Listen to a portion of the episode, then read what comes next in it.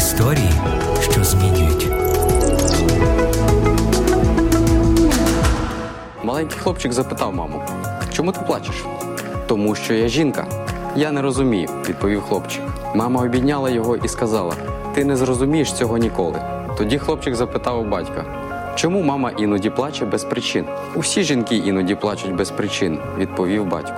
Згодом хлопчик виріс, але не припиняв дивуватися. Чому жінки плачуть? Нарешті він запитав у Бога, і Бог відповів: Задумавши жінку, я хотів, щоб вона була досконалою. Я дав їй плечі, такі сильні, щоб тримала увесь світ, і такі ніжні, щоб підтримувала дитячу голівку. Я дав їй силу, щоб стерпіти будь-який біль.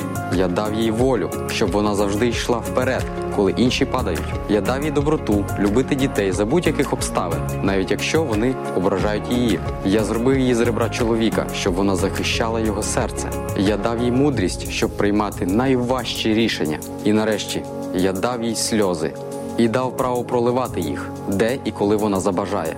І тобі, сину мій, треба зрозуміти, що краса жінки не в її одязі, зачісті чи гарних манерах.